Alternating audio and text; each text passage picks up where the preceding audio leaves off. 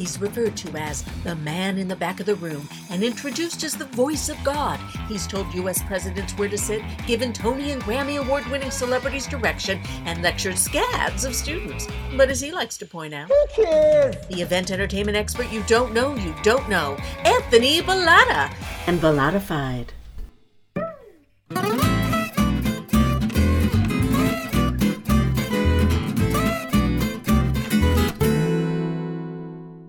Everyone, and welcome to another episode of Bellottafied, the one and only podcast about event, entertainment, and engagement.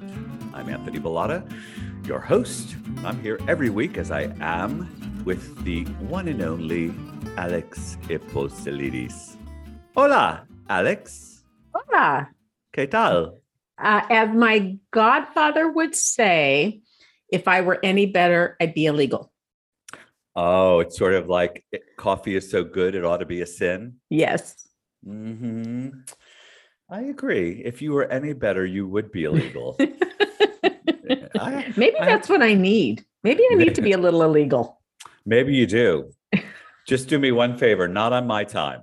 Not on your time. I promise. I, can't even. I can't even imagine you being illegal. I mean, that would be a that would be definitely a step outside of your comfort zone. I am such a rule follower. Mhm. Unless, I mean, I am a rule follower unless it's just really ridiculous. And then I'm like, you know, that's even too much for me. If it's too, the- I used to oh, go you mean ahead. the you mean the rule is Yeah. ridiculous? Yeah. Okay. I used to tell my daughter because she was always like that. She's gotten a little more like her dad now, but she I used to tell her if mom is willing to break the rule, you know it's okay. That's true. That's Yeah. true. So I was just having a discussion with D'Angelo the other day about a friend of mine who is also a rule follower who got a new job. Uh, actually, her new job is with a construction company that's tearing down Pernicanos and Casa de Buffy finally and putting up a mixed use building. But nonetheless, she's in a new environment, new job, and her job mates are very chill uh, construction guys. And she's having a hard time loosening up. And I said, my love, you need to loosen up or you're going to, you're to rule follow yourself right out of a job. Yeah. It's about Yeah. culture, right? And fitting Right. in, making sure that you're, uh, you are, uh, working in tandem with whatever that culture is, as long as it's not illegal As long as it's not illegal. or immoral, right? well, especially immoral. I think Right. the moral um, clause outweighs the legal clause. Maybe not according to the courts, but according to me. I totally agree because everything that is legal is not necessarily morally correct. Yeah. Yes. And Yeah, if we all just followed our moral compass a little bit better, what a wonderful world this would be. And if you don't have one, go out and buy one. Yeah, they're they're cheap. You can get of I get two. yeah, get to practically free. It's very funny because I'm taking this course and I'm ready to start, as we've talked about, my level two certification. And I told my teacher, I said, Well, as soon as I finish my 12 sessions, and she looked at me and said, No, I've only got so many, and I know I need to get 12 before I can go on to the level two training. She goes, Alex, knock it off. You don't need 12. I said, No, no, you clearly define that. She said, But I'm the teacher and I'm telling you, you don't need to do it. You've been doing it for 20 years. I know you know. Let's move on. I'm like, okay. So I'm really quickly, don't laugh at me, but you will, trying to get in as many as close to 12 before I actually start on Saturday. no, I hear it. I can totally, totally understand that. You just want to check those boxes. It's- it's a list thing. That's right. It's a list thing. I can't cross off the list if it's not done. That's I'll right. have in eight. So I'll have two thirds. Okay, that's great. Yeah. And what's the expectation? Zero. So you are well ahead Well, of the game. Yeah, I'm very well. I mean, I think not quite zero, but uh, I think I'm one of the few students that actually is took that seriously, even though because she didn't certify, she wasn't my level one certification. That was a long time ago. And she's like, "Don't even worry about it. I don't need to see your certificate." She held my hands and goes, "Nope, you're good. You're. I trust you. You're telling the truth." Oh, that's all we have to do is hold your hands to know. I would never even even assume you weren't telling the truth. That's how credible you are as a person. Well, thank you. But that was the first time she met me. That was literally five minutes after she met me. And it was an it's an energy thing. So she she said, No, your energy's good. You're fine. Yeah, it is very good. You have very, very good energy. If you Oh. could sell that energy, Hey, wait, you know what I'm saying? wait.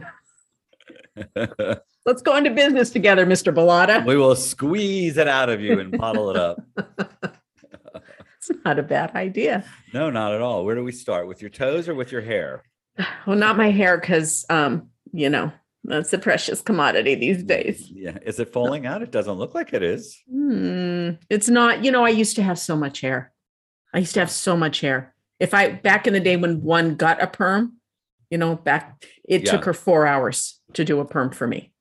Wow. I'd love to see a picture of that. Oh, I will send one to you. I have one where my hair is like this. It was it literally like out to here. It was Wow. I would love I would gorgeous. I'd love to see that. Now you know that I also had a permanent done. Um, you may remember that uh, there's a very famous picture, my graduation picture Yes. from high school. So here's the story behind that perm. Okay. I was no, it's just awful. Like of all of all the times in your life to get a perm, don't do it just before your graduation photo is snapped because it will live with you forever.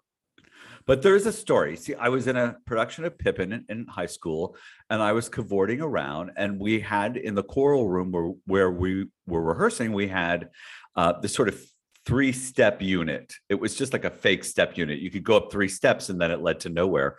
Well, I jumped on that three step unit and leapt into the air, and boom, hit my forehead on an on an on a an overhang and fell backwards and had like 16 stitches in my head. It was awful. But the stitches were like right here. See, my hairline used to be much lower, but it was still like right below my hairline. I thought, oh, I'll just get a perm and that will conceal it. it sure did. Nobody's looking at the damn scar because the perm is ridiculous.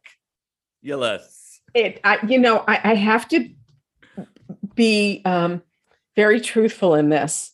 Um, for those of you that know Anthony and have seen them, you can attest to this.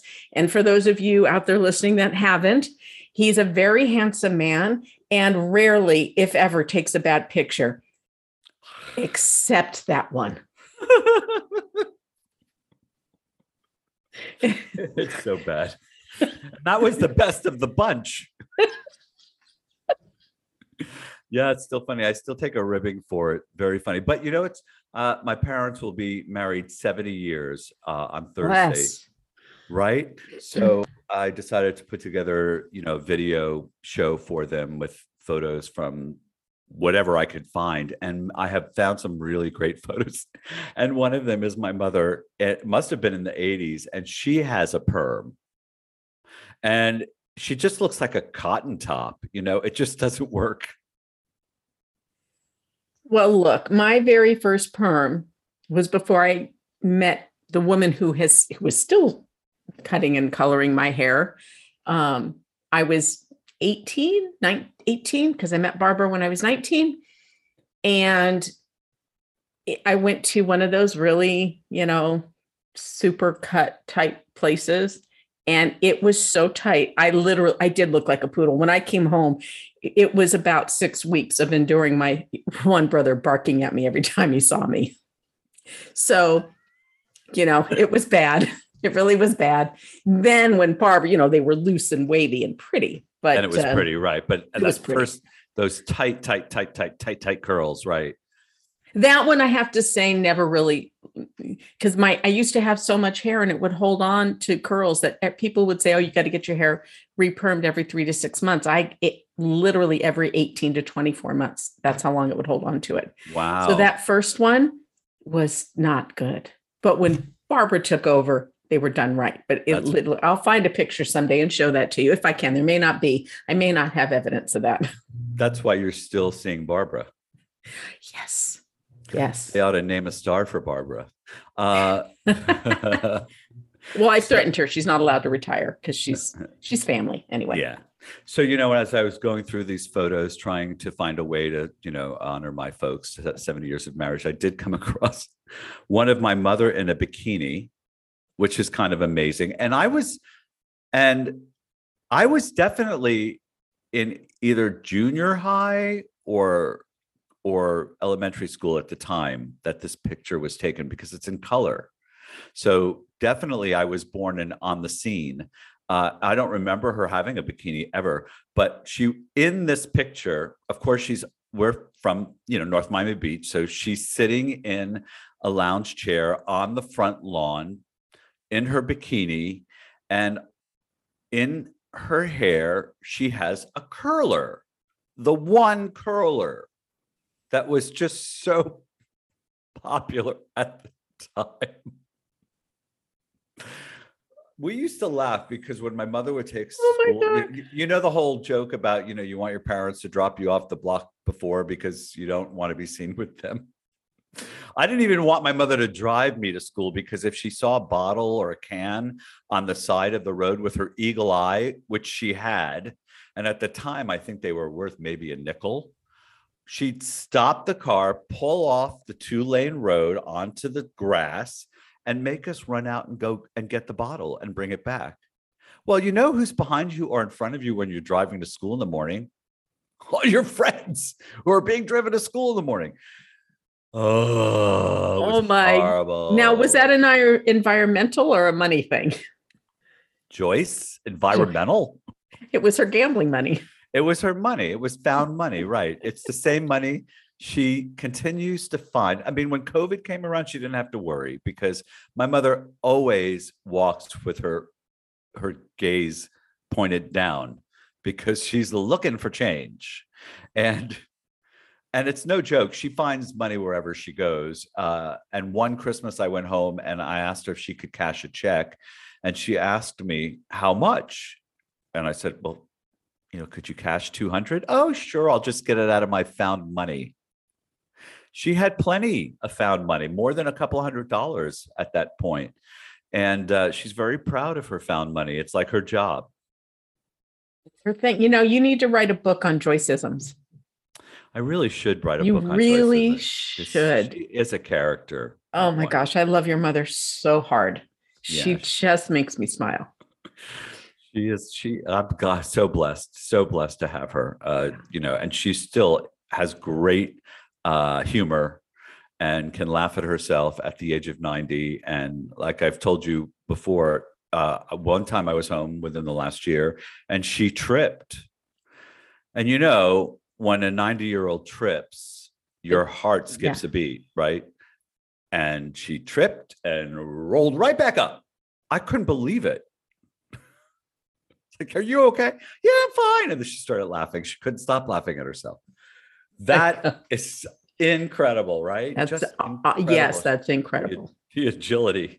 I Yeah. have that. Remember that postcard that was really uh, popular for a while, and it was an old, thin woman, and she's stretching her leg. So she's got she's standing, and she has one leg up uh, on a wall, and she's leaning into it, and she's like ninety. That's my mother. I mean, she's tiny. She's, you know, she's Five- she's not real foot, tall, and one, she's, but she's also tiny. Ti- her her frame, you know, she's lithe. Yeah, she's left. And I've got some pictures. So going through this 70 years, two things stood out to me. One was how striking my mother looks when she's standing with poise and posture. She's a very informal gal. She, she rarely does that. And the fact that my father has movie star looks, I never noticed before. But now when I look back, I'm, I think to myself, oh my, the man could have been in films. I mean, the the hairline, that swarthy hairline that started like right above his eyebrows, you know, thick, thick, thick, thick hair, and that sort of Mediterranean look, you know. It was. It's been fun. It's been fun going through them and uh, looking at them, and uh, I hope you'll share. oh, I will for sure. I'll Good, put good, I'll good. put it up on Facebook for sure once I good, good. figure out how to maneuver around some of the music. Uh, and I'm learning all that on the Adobe Suite, which I hadn't gotten before I started the master's program at SDSU and found out that we get the Adobe suite of products free while we're students. Oh, that's nice. Yeah. So last night I was playing in Photoshop, which I had never used before. I'm the the little movie I made for D'Angelo was made in Premiere Rush. So I'm just you know taking the time to learn some of these new programs because you know you have so much time. I know so much time. I have more time than I used to have, I, I have to say, because I have you and D'Angelo and Sam and the incredible trio and Sandra. Um, and Sandra helping us to stay afloat and do our thing and stay in business. I have to tell you, I don't know where we would be without Sandra. That woman is so on top of everything and how she kept December straight for everybody, for all of us. I'm in awe of her. She's a great lady. She's she uh, having some treatments this week uh, for a little spot of cancer that they found back in November. But thank God it's treatable. It's only a little spot, and she's going to stay with us. And you know, she's going to retire soon. It's going to happen. I know. No, I th- I'm hoping. I'm hoping that we're the one client she stays with because I, the thought of having to do that all over again is just it's petrifying. I would miss her so much because I, her and Alan, I just, I, I absolutely have fallen in love with them, the two of them. He's the sweetest man ever. What an amazing husband. And the two of them are cute mm-hmm. and just, they, they're very, they're very kind because especially with the divorce, she's always saying and alan says if you need anything you call us. You need something fixed you call us. And you know sandra goes i think of you and i don't know how you're doing what you're doing. Oh. so she always she always has a little eagle eye out looking out for me making sure that i did this correctly so that it works in my favor and that i did that correctly. And you know and it's not in a questioning way it's in a i want to make sure you're taken care of way. And it it's it touches my heart. It's very very lovely I had no idea about that. Thank you for sharing that. So, for those of you who don't know Sandra, uh, you probably haven't been paid by Bellotta because if you had, you'd know Sandra. You know Sandra. she takes care of all of our finances, and she, uh, she joined us. I want to say it was back in 2008, uh, after Nancy Zeider moved back to the East Coast. Alan's sister, she was doing our books, didn't uh, oh, she helped me to incorporate and to uh, d- complete uh, a an employee manual, set up the simple IRA. You know, she helped me do a lot of that stuff, and then I didn't want to see her leave uh, because she, oh my goodness, you know, she Nancy, she puts us to shame, and we're type A, you know, cross those T's, dot those I's. And she's just incredible. So, you know, I knew Sandra and thankfully she took it over, but I wouldn't know where to turn now. Uh, and there is so much, there's so much when you own a business that you don't think about mm. that has to be done, you know. And uh, there were many, many, many times when I'd be in the middle of a project or a proposal and I'd get a notice that something needed to be filled out and sent and notarized. I think, oh my God, you know, how I have no time for this. Thank God I had somebody like Sandra who could handle all that stuff and make sure we get paid every two weeks because that's always a nice thing. And also somebody I can bounce ideas off of and, you know, will always help me.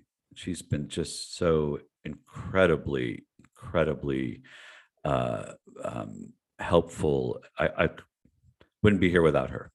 I have to share this with you. She did this was a couple of months back, and I had, in a matter of two or three days, I had three or four friends coming needing emotional support and help and advice. And I myself was having a bit of a trying time, but I wasn't sharing that with anybody. And she just intuitively looked up at me and she heard me on the phone with one of my friends. And she said, And who's looking out after you? Who do you go to? Literally I started bawling and I had to run to the restroom. Oh, like, thank you. Yeah. Yeah. Cause Alex is a caregiver. Mm. So, not to stop the conversation and but, take the focus off of you, but I mean, like, come on. I know, you know, you deserve focus every now and then, right? Just like the rest. But we have we, a guest. We do. We have a guest, uh, and it's somebody I've never met, and I'm looking forward to meeting him today. Yep. But you and D'Angelo know who we have, and so mm-hmm. let's tell the world.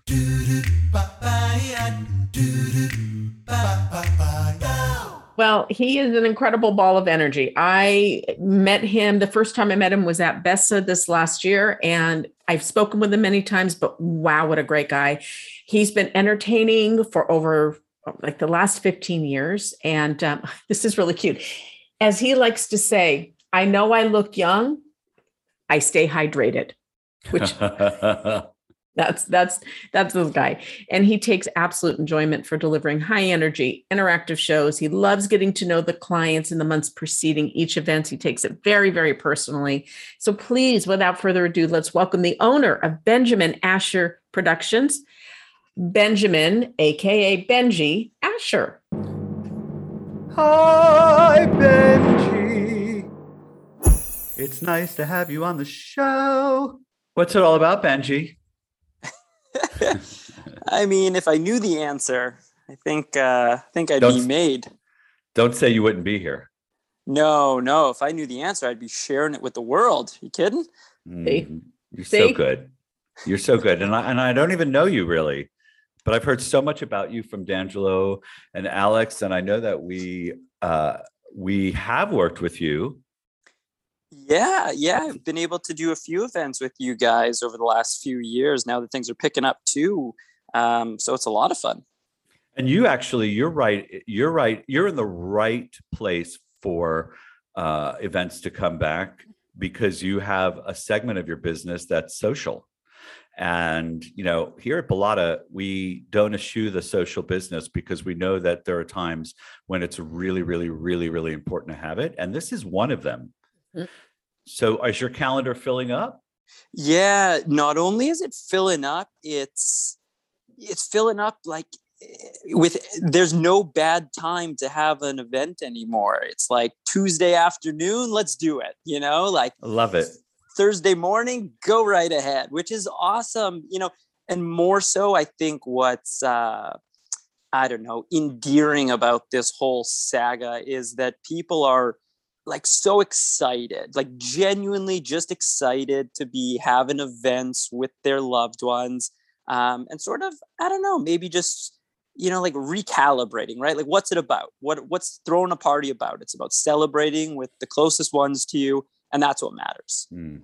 And and uh, to second on that, the expectation has diminished, right? So people don't at this moment, at least in time, aren't going to events expecting to be thrilled or lavished or uh, with any expectation really. It's they're just going because they want to be out of the house great. Yeah it's like hey i get to see people other than you know my mailman. And it's and so it's you know the fact that we can even go to stuff is just you know so so exciting by itself that anything above that is like wow i had the best time ever which is which is awesome just, hmm. just means i have to do a whole lot less i just got to show up and people are happy already Yes, but don't get too used to that because you know how people are. They forget so easily. So, in a year or two, once business is back, all of those expectations will come back tenfold. Right. Yeah. So, in one year from now, I'm going to be trying extra hard again. But not until then, right? But not until then. I just dial it in. Yeah. Just dial it in. That's the way. I have to tell you, having worked on site with Benji, it's uh, it's amazing how precise and on top of everything he is, and he's so incredibly chill on site. Oh, like You're so I, no, but I seriously, when we did that big event for D'Angelo, and D'Angelo couldn't actually be there because he was out of town, and we had to change a lot of things up at the last minute, and it was great. Everybody, we all made it happen. There was no stress around it. But I just would walk up to Benji, "Hey, can we do this?" Yeah. I mean, just yeah, no problem. Yeah, like no having to think about it. No, well, you know, it was just yeah, I'll make it happen. Literally, and walk away. It's like okay, well, cool. So first off, thank you. It's very sweet of you. But second, I gotta say, I was, I don't think I ever said this to you, but I was so amazed. So the event was, we're talking, we're talking about the uh uh, that company party where you guys were all in Mhm. your 50s. Yeah. So like it was so amazing. So when I do stuff, like when I'm on the mic, I'm just me. Do you know what I mean? I don't really think about it. I just I I'm me and I say what's on my mind, and that's that's my shtick. That's what I do, right? So for me, it was so incredible watching you and your team walk out there in an instant, be in character, do the whole thing, amaze everybody around you, and then walk into the back room, and then it's like, all right, and uh, break everyone. We're back on in an hour or something. Like Mm-hmm. how you get into character in an instant was so just incredible. It's Aw, it was Thank you. no, it was amazing. Thank you. That's very It- sweet of you to say. I appreciate that. It's the theatrical training, Yes. Benji. It comes in handy. I'll I'll sure. tell you, it's a whole nother level. The stuff you Mhm. guys do is just a whole nother level. Really, it is. Thank you. Well, we'll be doing more together with you. That's for sure. Well, very cool. So, um, tell me about these parties in the middle of the afternoon. Are you really? they're just intriguing me. I, I think it's fantastic. You mentioned it, and my mind, you know, started spinning. Uh, the element of surprise, first of all, must be incredible when people walk into a room and there's a party happening that early, or it could be. It's a great ploy, actually, uh, to raise morale. And how, what was the circumstance under this party? You know, so I think it's a couple things.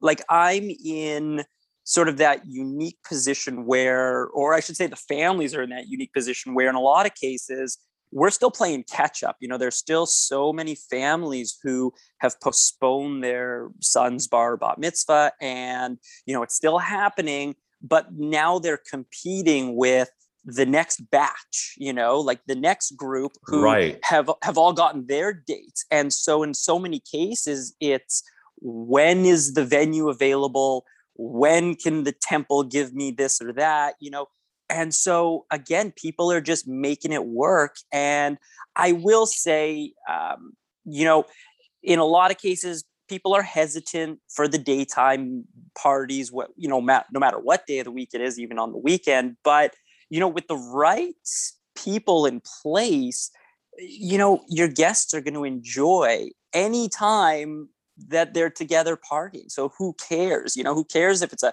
thursday morning versus a saturday night it's just making sure we create that you know opportunity for people to really get together and party and so so yeah in those cases it's just you know the, the one i have in mind especially um, it was just what was available and when will people come and let's do it You just you bring up another interesting point in explaining what you just did, and that is the fact that uh, you know in the bar and bat mitzvah world, particularly, the clock doesn't stop, and uh, all of those people who had to postpone their dates weren't just going to do it the next year because, as you said, there were already people that were locked in.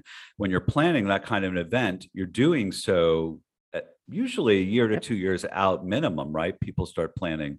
So that's a different phenomenon for those of us that are in the social business as opposed to the corporate business or the association business, wherein you just cancel and Yeah. next year you start up again, right?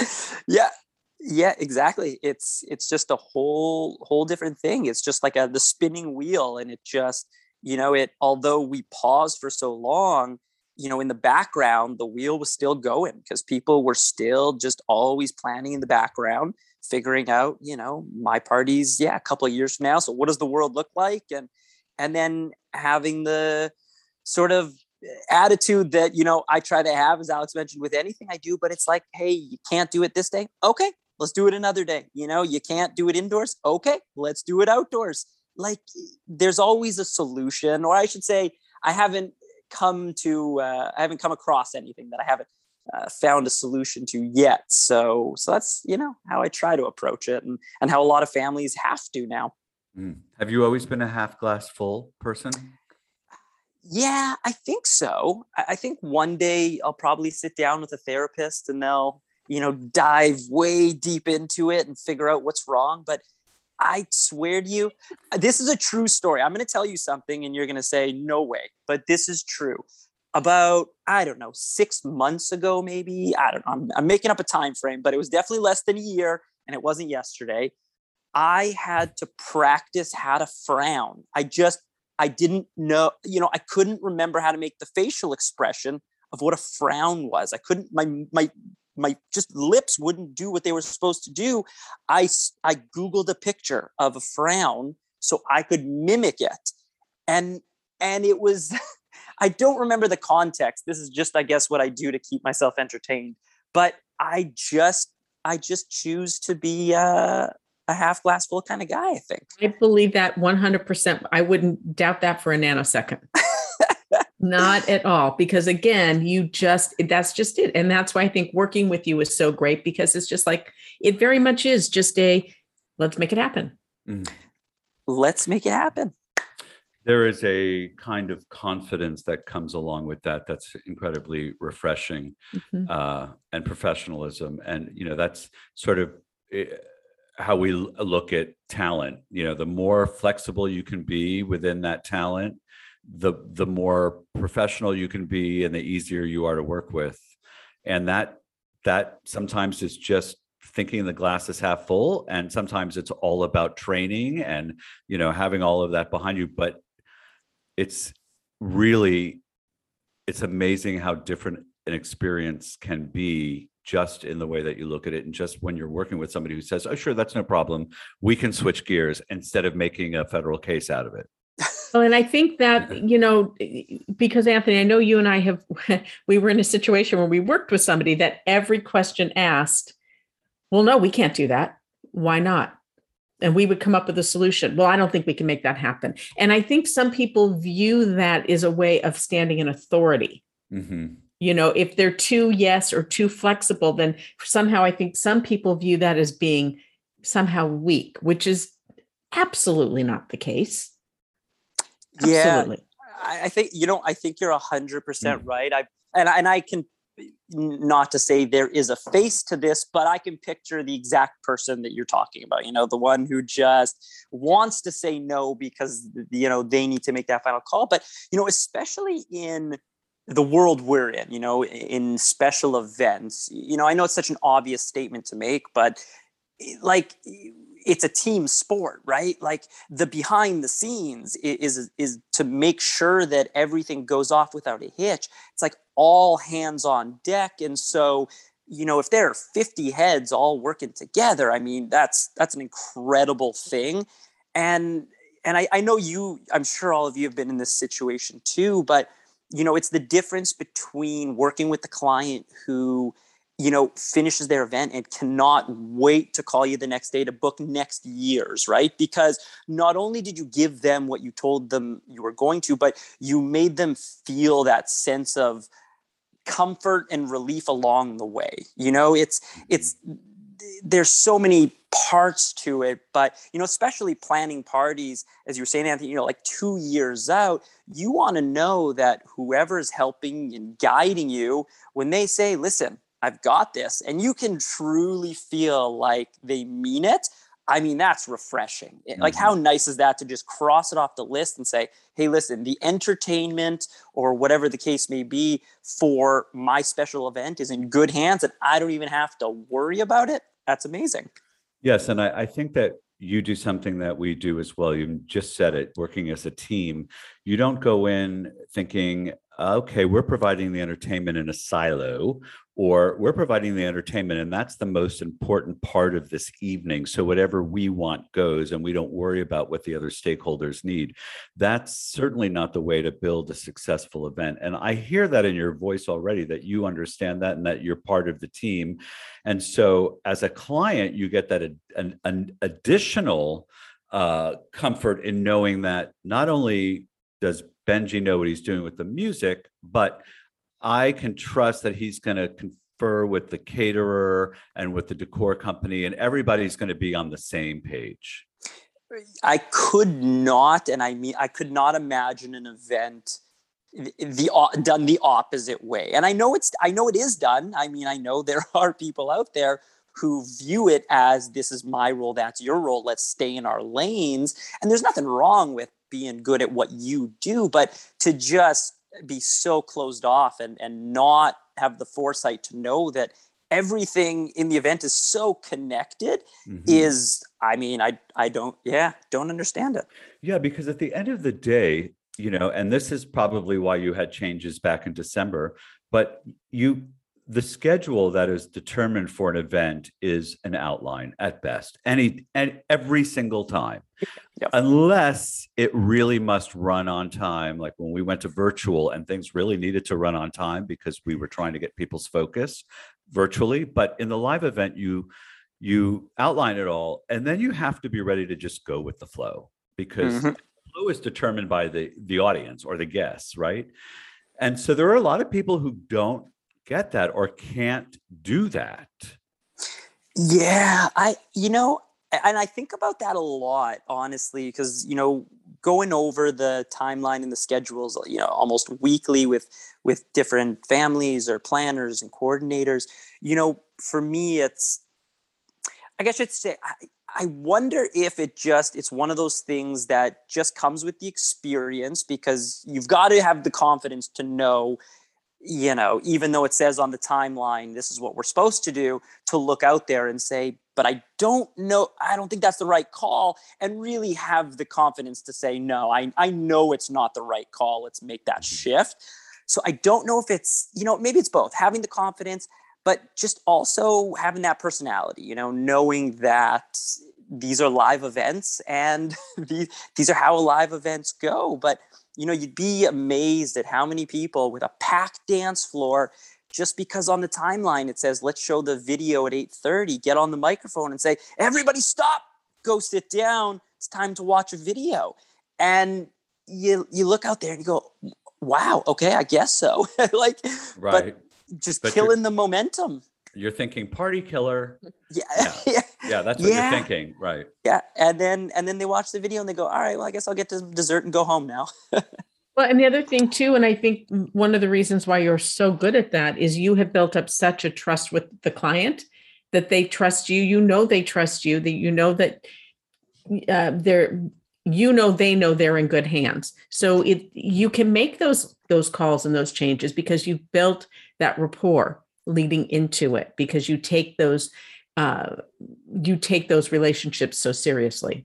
Yeah, and it is a very humbling feeling to know that they implicitly trust everything I say because they know everything I say is is in their event's best mm. interest. But mm-hmm. sort of the carte blanche that I get to just rearrange and and you know move this piece here and that piece there and and hold off on dessert and, and push the candle lighting like it's it's it's like being a conductor although i am in no way as talented but but being a conductor and, and standing in front of a mm-hmm. crowd and and just saying i know how like i know how to do this and and thank you for trusting me mm-hmm. to do it for you it's it's really amazing that that I get to do that weekly.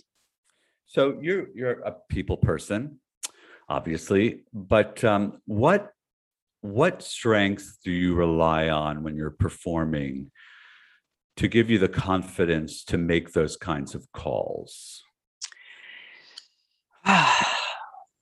I have a theory, so I'm wondering if um if I'm right. Ah, Okay, okay. So what what do I rely on to make those calls? Um, you know, I, I, I don't know. I think it, you know, in by nature, and this goes back to uh, I'll I'll reiterate that one day, you know, someone will diagnose me, and we'll get to the bottom of it. Like I am, to a fault, a people pleaser. I, I need everyone around me to be as happy as they can be at all times, and that is always in the back of my head when I like when I'm at an event, I I don't even have to think about it. It's just always there. Every minute is how can I make this better? Even if everybody's having the best time, it's like how can we elevate that?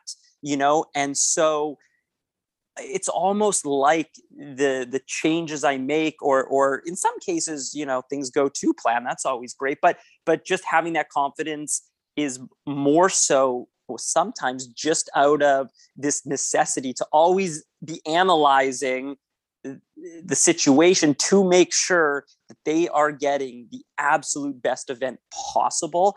And and i really do and will stop at nothing to make sure that happens. Do you consider yourself an uh, an empathetic person? Yeah yeah very. Yeah i think that's the talent honestly i do i think that has a lot to do with your ability to call make calls that you know will uh, get a response from an audience. Um, you know, you have to understand the audience and be in tune with them, and understand, um, you know, the human element. You know, uh, what people will uh, tolerate, what they can't tolerate, when the body gets tired, when it has energy, what kinds of things excite people. You know, there there are uh, many a planner planning events that don't have that same gift. They they're just not as in touch with the human element. And empathy is a big part of that. Um, being a people person is a big part of that. Um, putting yourself second is a big part of that. And so, uh, those are the things that jump to mind when you when you talk about doing so. That I I have to assume that you have in spades. Oh, well, you know what? I lied. I'm not going to therapy. I'm just doing this podcast once a week. Well, I want to thank you for putting such a positive spin on the term people pleaser because I don't think that's a negative thing. I think when you want to make people happy and the way you described it really truly is what being a people pleaser is. It's not about everybody has to like me. It's no, I want to make you happy. Yeah. I want everybody to be happy. Yeah, it really and you know the funny thing is too or or more so the ironic thing is I really hate being the center of attention. Like it is not my thing. At my wedding, I cringed when people were making speeches and talking about me. Like I I absolutely hated it. And to be out in front of, you know, 200, 250 people and on the microphone, all eyes on me, it's not eh, anything to do with like, hey, look at me and listen to me. It's hey we're here to celebrate you know whoever's party it is.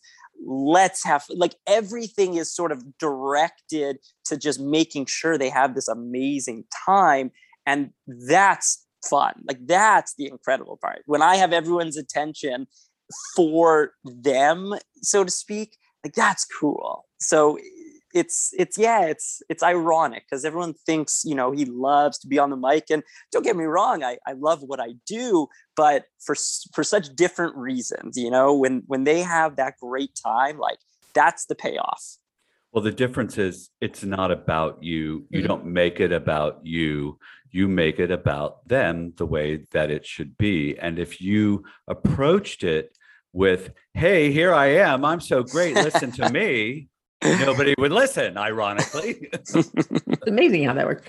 I listened to uh, uh, a lecture yesterday last night and it was all about energy and the effect our energy has on ourselves on those around us and on the world at large. And it was uh, talking about negative energy loops and positive energy loops. And you are just your energy and how you approach events really tied into the beautiful effect on others that that positive energy loop has and the wonderful outcomes that that come because of it. So you're it's kind of cool to have you know less than 24 hours those things uh, confirm each other. Yeah no it is really cool. And you know it's always it's sort of validating to or or sort of reinforcing when you know you surround yourself with people like that too and and you get that feeling and the idea that that you can pass that on you know like it's just it's just such an incredible thing to be around people like that and and that's the fun that you know eh, i know that you know you and i and, and we get to do together and and really just having that collection of vendors with whom you get to experience that with is it's i mean unforgettable it's just it just makes what you do so enjoyable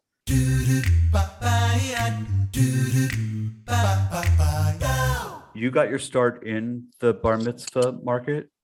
Yeah. So, but you do all kinds of events, yes?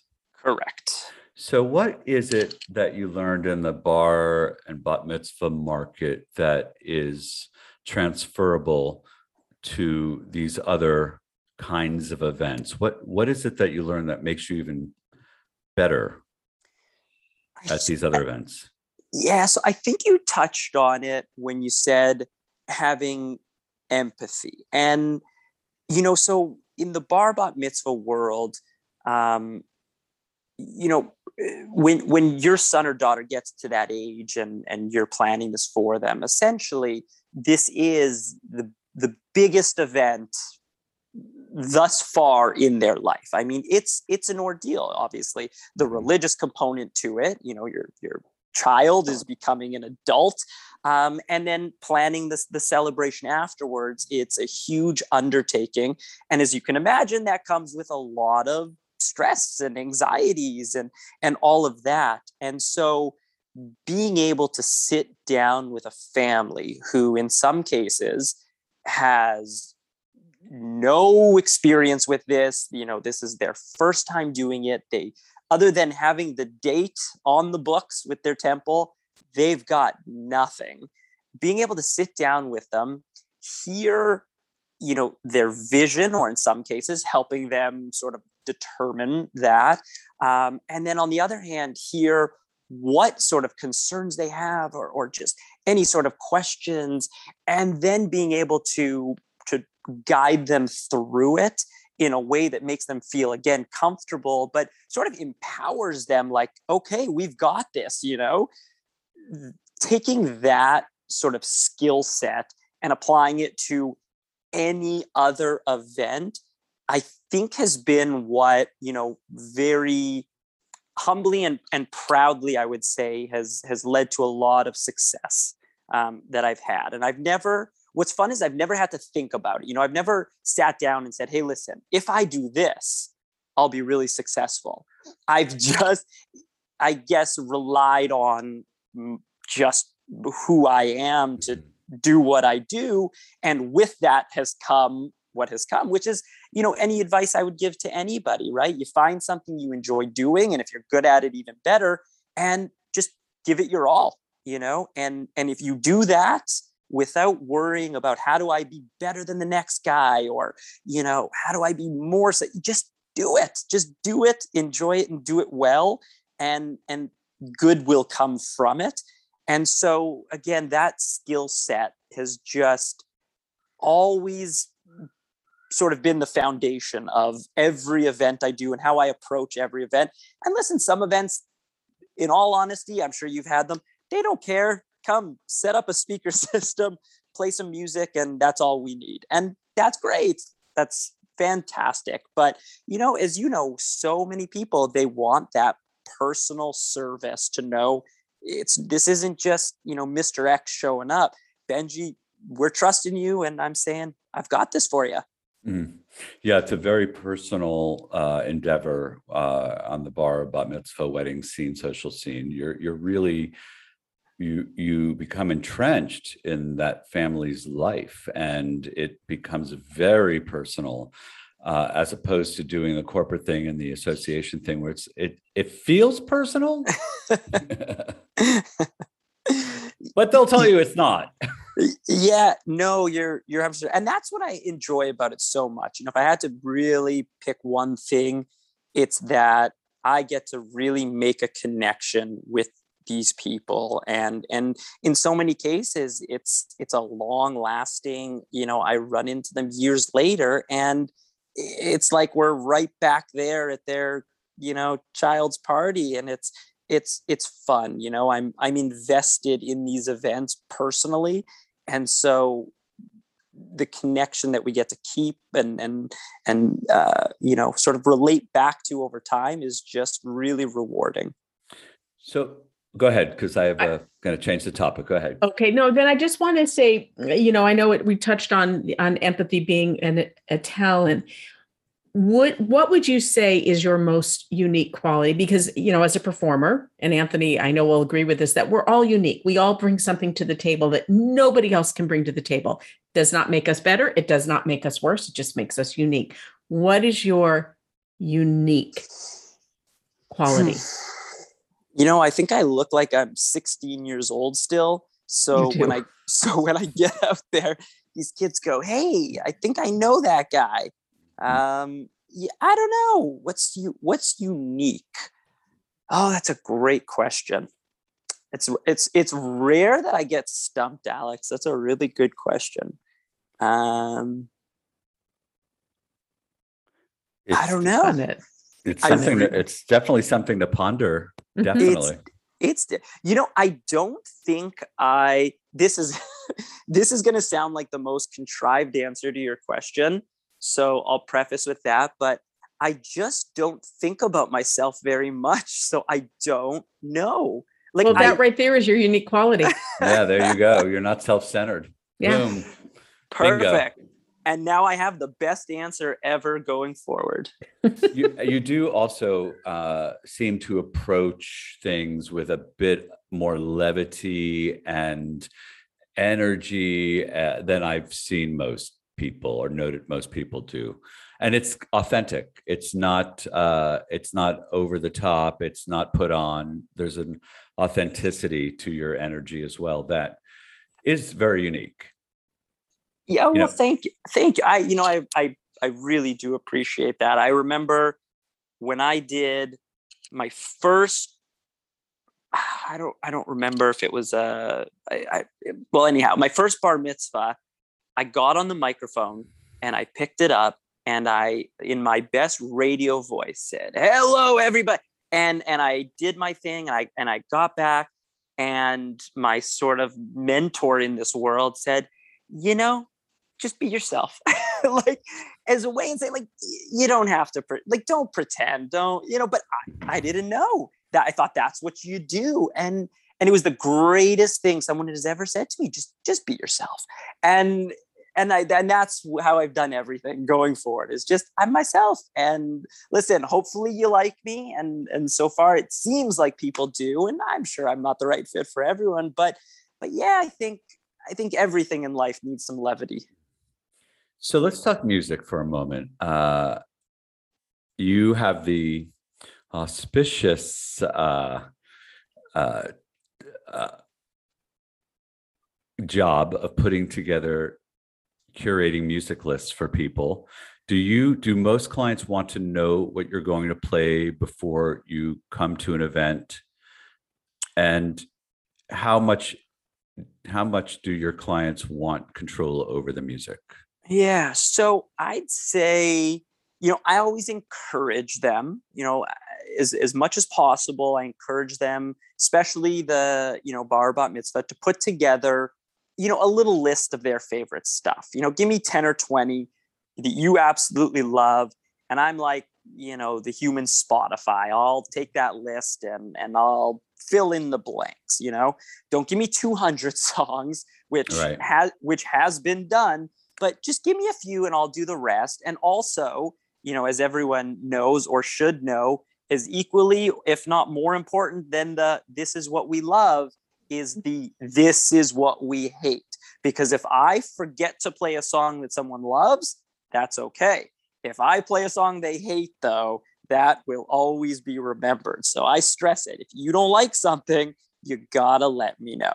Um, and then they just want they just want to know that I'm going to be able to play the right stuff in the right way to appeal to their crowd because we've got, you know, 10 year olds and we've got 80 year olds. How do we, you know, find that sort of common ground, bridge that gap to really appeal to everyone?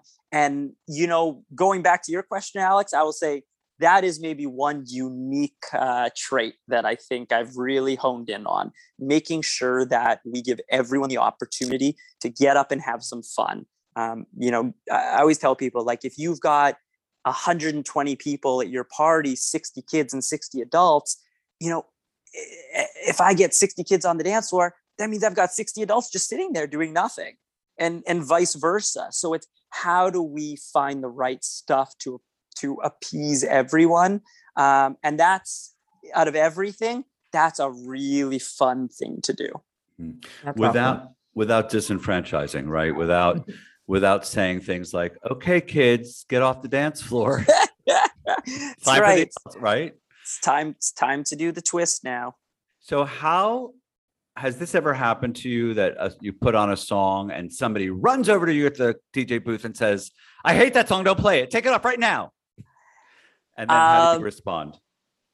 so so two two two things. I did a party and this this wasn't my fault. So i did a party a couple weeks ago and when we were when we were talking about the when we were talking about the sort of playlist and everything the mom said you know there's one song i really don't like and she said but i can't remember what it is and so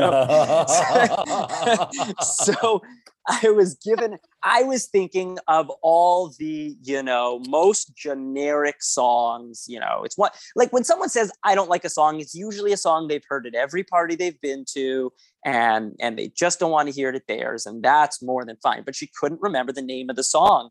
And so fast forward to the party, here I go playing the song.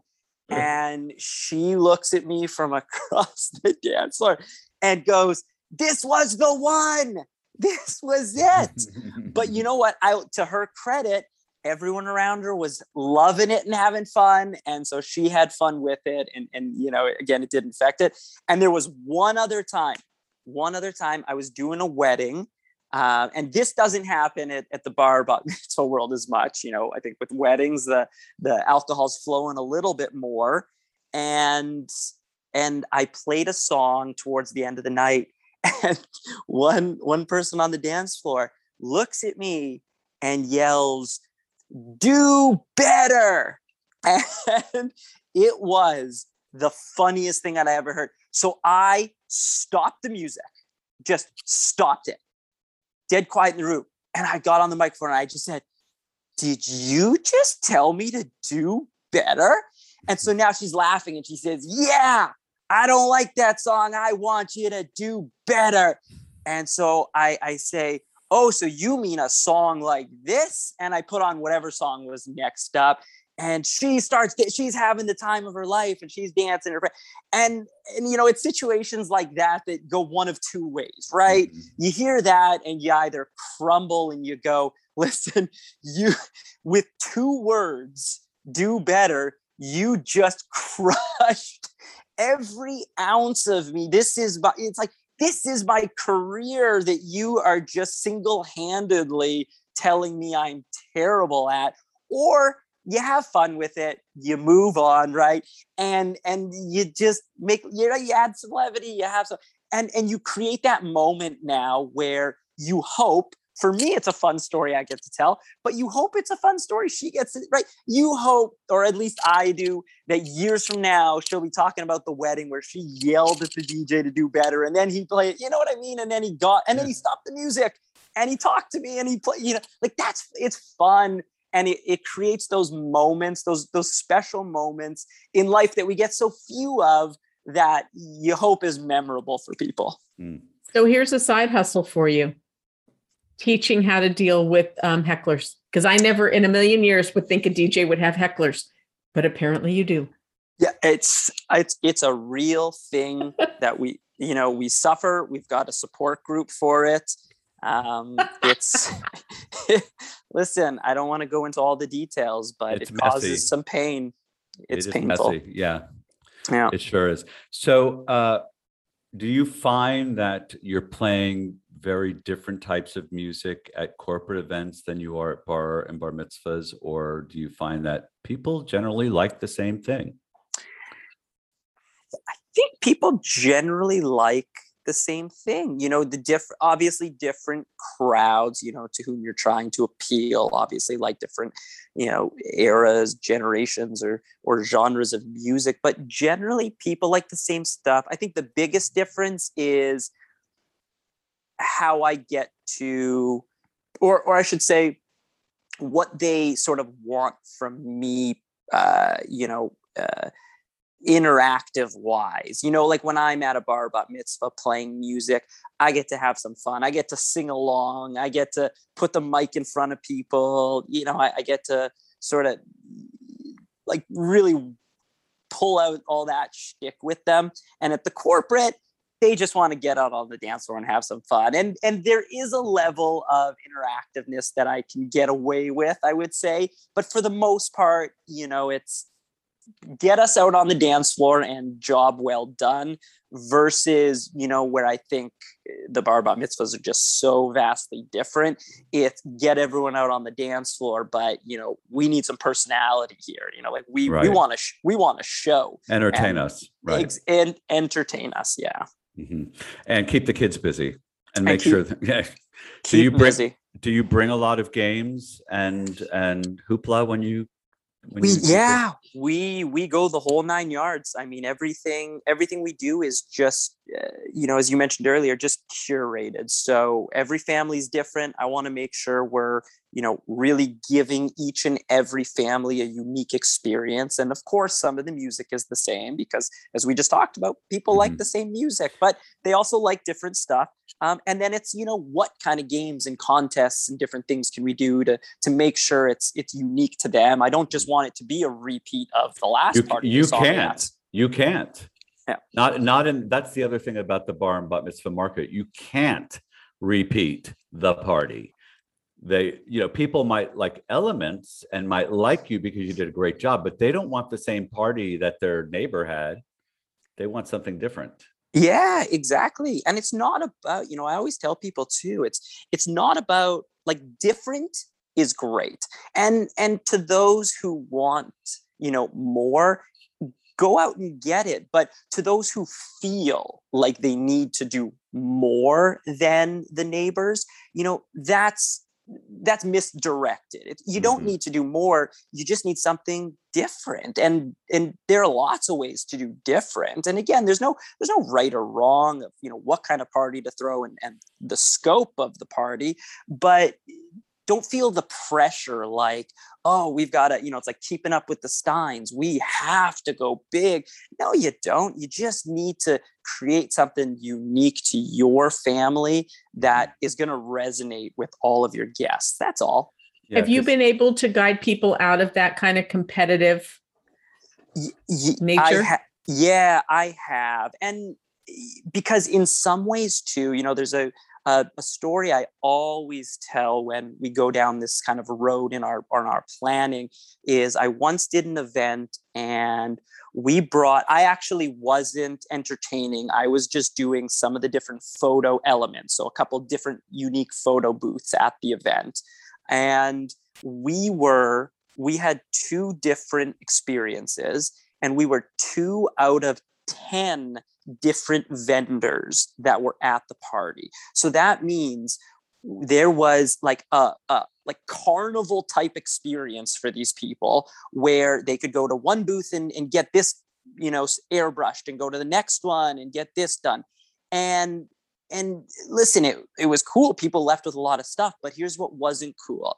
At nine o'clock at night while the bat mitzvah was on the dance floor with her two best friends and everyone else was at each and every booth getting stuff done and she was miserable and you know what happened? The planner went around to every booth and said you got to close down you've got to close down you've got to Right. close down you've got to close down you know we want to get people out on the dance floor. And so a situation like that can so easily be prevented with one question what kind of party do you want? You know if Mhm. someone would have asked her hey listen what kind of party do you want? Do you want your friends out there on the dance floor having fun with you? Or do you want people you know getting stuff airbrushed over here and taking photos over there and some people on the dance floor? And there's no right or wrong to that question but i guarantee you her answer would have been i want my friends out with me on that dance Right. floor dancing and singing and having fun and then the planner or or whomever made those decisions should know to say all right well then you know what let's not go crazy overboard on those extras let's focus on what we need for the party Right. And you have to be masterful in the way that you flow people and you get them to do what you want them to do without making them do it. And one of the ways, as you're saying now, is to just not give them too many options because then you real more is more basically you're not getting anything out of it except for that it's more right and it, i remember i tell the story a lot uh, benjamin and it's uh, a planner that I worked with years and years and years ago, and it's about having. I I I recommended that he stop the cocktail music 15 minutes before the end of the cocktail reception to sig- signal people to move into the ballroom, and he did not want to do that because he wanted that group to play the full hour that he had booked them. And so I said, Well, you know, you're going to have a hard time getting people to move in. And his response to me was, I'll make them. I thought, you are a bad planner because if you have to make people do anything, first of all, you can't make people do anything. But if you think you can, you're a bad planner because that's not how people operate. And so you have to be masterful and you have to, and there's a point here. I'd like to ask you what song or what few songs do you play that wherever you are regardless, you know people are going to jump up on their feet and come to the dance floor. Bruno Mars, Uptown Funk. It's a great song. I Love mean, it. it's a it's a just a great song. And, And then there'll eh, oh sorry, go ahead. It works every time. It it it it works. You know why? So it's one of those songs that your 80 year old grandmother will get up on the dance floor and and and say I, I love this it sounds great and your 13 year old best friend will know every word to it and get up on the dance floor and have fun with it and it's a it's a great song so there if you know bruno mars tell him tell him i appreciate him putting out that song absolutely, and it's clean. It's And clean it's clean. music. And do you have an issue with clean music?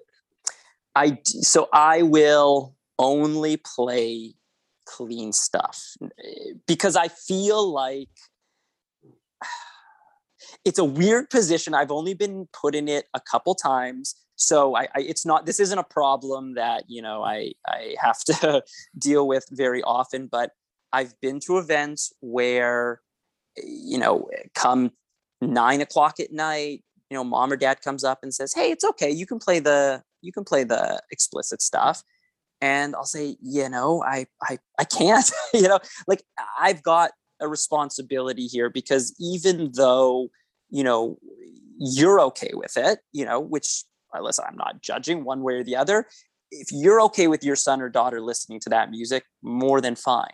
But there are 80 other kids here who are going to go home and whose parents are going to come and pick them up and are going to look at me and and think what are you playing for these kids? Like you know i'm the gatekeeper in that sense Mhm. and i i take that role um as very important you know i i i these are listen i know 13 year old kids are in some cases going on 30 these days but but they're not. They're 13 you know they're 12 they're 13 and and what would i want my daughters out there listening to at a party and so so i play the clean stuff no matter what um, but also i tell them you know when i'm playing the music whether it's clean or not and they're singing along like they don't care. It's it's not nobody has ever left a party and said oh my gosh that was terrible because i didn't hear swears in the songs that the dj was playing you know?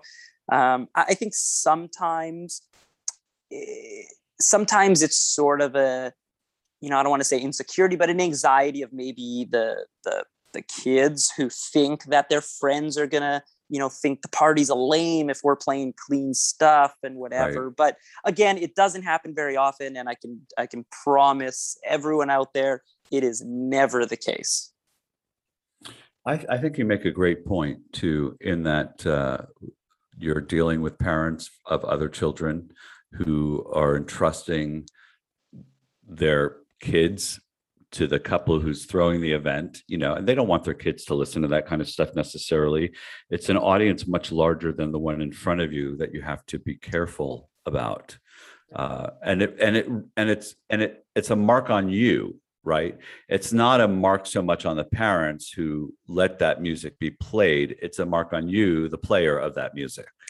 Oh, for for sure. It's like when somebody, I mean, it's like when when someone brings their own screen and projector to show a video and it's not working when they try to set it up and all eyes go to me like, "Hey, fix it."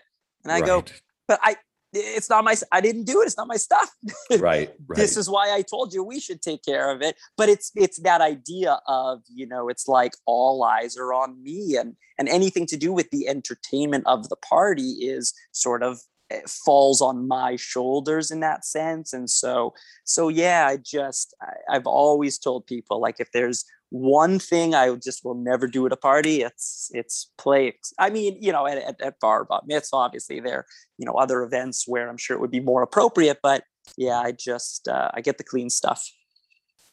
Well, you know, and uh, I'm not. I'm, I'm probably a little prudish in this area because I don't really think there's a necessity for uh, curse words, expletives in music. Uh, i I think I've heard one song that I thought, oh, that makes sense. That's why it's that way. But most whoa, cases, whoa, no, no, no. I obviously need to know what the song was. Well, it's it's the song is by uh, Emily Estefan, and she sang it at an event we were producing, and it's called "Fu." And when I saw the song listed on her set list, of course, my immediate thought was, no way is she going to sing this song. it was a Latin group. They didn't really care. And the song ended up being really uh, meaningful. And the way that she used the lyric was meaningful. It wasn't just a throwaway lyric like so many of them are, which is why they can record them without the lyric there, right? It's that just shows you how little that lyric is really needed. It does nothing to change the song, obviously, if you can play it without it, and nobody except for maybe some unruly teens miss it. So I'm not a proponent of of that kind of music, and I ask that question because I can imagine it's it can be uh, a bit of a, a a challenge in the bar and bat mitzvah arena for exactly what you just said. Yeah there there are some songs that are just so filthy that even the clean version you sort of cringe at. Yes. And so, yeah, listen, you know, my as all of us do, you know, our roles are to essentially give the client what they want and, and you know and make sure they're happy but we also need to you know do our jobs you know in a in a way that's not so short-sighted and closed-minded and, and take that responsibility sometimes and, and care in making those decisions and and and actually saying and you'd hope people would sort of respect that you actually do have an opinion on it and and not just saying yeah sure okay you know i'll do i'll do whatever you ask me to you know it's like no listen i i know what i do and i know what i do very well so trust me and if i'm telling you that you know the party will be great without it. Trust me, the party will be great without it. Is that um, is is uh, how do I ask you this question? How often do you find yourself in the position of having to talk people out of what you know is just a bad idea? Not as much as I used to. You know, I I guess I think I find more so when I'm sort of going in. Um, a, a lot of the events that I do are because they've seen me at another event or um, you know a referral so i sort of have that but but sometimes you just get a call out of the blue mm-hmm. and someone speaks with you and says okay yeah let's do it and so you're already you're starting sort of at square one in building that trust and rapport that you know comes with them being able to just know you've got it under control and you can you know eh, you know what's best for the party. So i'll say out of you know however many events we do during the year uh, maybe a couple are really like you know you write an email and you're like oh please just just say okay. You know please don't argue me on this one. Have you ever had to just end up saying no i'm sorry i'm not going to be the choice for you then? Have you ever just had to cut out? Yeah i have i have. It it, it was one time and it's very empowering to do that because as any you know as any business owner you're like did i just turn away business? Like am i crazy that i just told somebody never mind but sometimes you have to realize that if that's how it starts it's not necessarily going to get better. In many cases it's just sort of a downward spiral from there. And to put yourself in that position would just be you know a, a, disservice to yourself and a mm-hmm. disservice to them. You know sometimes there are just better fits i think. And mm. so yeah there was one time where i just said listen you know it was great chatting with you but i think you know i'm i just might not be the right fit. And and we moved on and and i hope they had a, obviously a great event and on to the next one. Well like you said it's important to be a people pleaser but you have to do it from a place of core values. And if because otherwise nothing feels right. Exactly. And probably won't end well. I mean, mm-hmm. that is really the the uh, moral of the story. Whenever you uh, do something that just doesn't feel right, it very well could just end up not being right, and you end up it being in a lawsuit or some other. You have some other issue. It's better just to be real up front and say this doesn't feel right for me, and move on. Uh, and and you you you find I I did that once in my career. I remember distinctly this planner who was so difficult, and I remember thinking to myself, I need to let her go, and I didn't, and I ended up not getting paid. It was the one time I, I didn't get paid, and I and I saw and I that was it. Done right one time. Because you you realize I saw it coming, and I didn't pay attention to myself so it's it's a it's a good thing to pay attention to yourself for sure.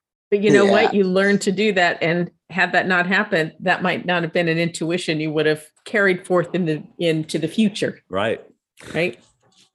So benjamin we're done. We're we're being asked to like wrap up mm-hmm. in a very right. in a very kind way i should say. But i do have another question for you. Where are you from we're not wrapping up. Let's keep this thing going. Uh, so I'm from Winnipeg, Manitoba, Canada. I was going to tell you you were from Canada. He was going to tell you, not ask you, tell you. I was right? going to tell just, you. Just in case I had forgotten. Yes. Yes, because from the minute you started speaking, I could hear that you were from Canada. You know, whenever I whenever I meet with families, there's always the moment in the conversation where their sort of eyebrows just raise a little and it's when i say you know i'm sorry or or uh, well, i'll send you something tomorrow and they're they just kind of get that little perk and they go huh? What? Mm-hmm. that was that was a little odd the way you said that and then i get to talk about my lovely canadian heritage and and then we and then we move on because i'm i'm just as regular as you folk. But you are nice because Canadians are among the nicest people on this earth. I must say. We are. I I will very biasly agree. Yes. Uh, thank thank you for joining us. Uh, I know that we've got you on proposals moving forward, and we'll be working with you. And uh, it's a pleasure to have an opportunity to speak with you and hear about what you're doing. And uh, don't be a stranger. Yeah, thanks. Thanks so much for having me. Really, I do. I do appreciate getting to chat with you guys about uh, all this fun stuff. And uh, and I understand that you're a father, right? Is this a new thing? Uh, so I've got a four-year-old and a one and a half. So right when things were shutting down, I got to be a stay-at-home dad for a little bit, and it was uh, it was a great silver lining that will I'm sure we'll get to chat about another day. Yes, we'll look forward to it. Benji uh, Asher, everyone, thank you for joining us. Thank you guys. Thank you, Have a good one. See you soon. Well, that was fun. That was fun. I just love him. I really do. He's a breath of fresh air. Having that uh, that positive outlook and the flexibility on site, and uh, just um, being the stakeholder that he is when he does events, uh, working with other stakeholders. It's it's incredible. This is what we look for, right? Mm-hmm. This kind of mm-hmm. professionalism. Oh, goodness, goodness, goodness. Well, what else? That's it, right? We're done. That's I think that's it. End I think of the line. We'll go forth for the rest of the day with a real positive feeling because you cannot be around that kind of positivity unless I don't know, maybe you can. I can't, I don't think you can be around that kind of positivity without it being infectious and, and uh, carrying you forth. For sure. Yay. Yay. So if you enjoyed listening to us, please tell your friends. If you're listening to us on Apple Podcasts, go ahead. Stop, stop, stop hesitating. Give us those five stars. Hang it. And if you'd like to leave a comment or a question, just go to bellotta.com. That's B O L L O T A.com. Look for the podcast tab and the little box for you to leave your question or comment, and we'll be sure to share it right here on this podcast. That's it for today. How about we say goodbye? Goodbye. Stay engaging.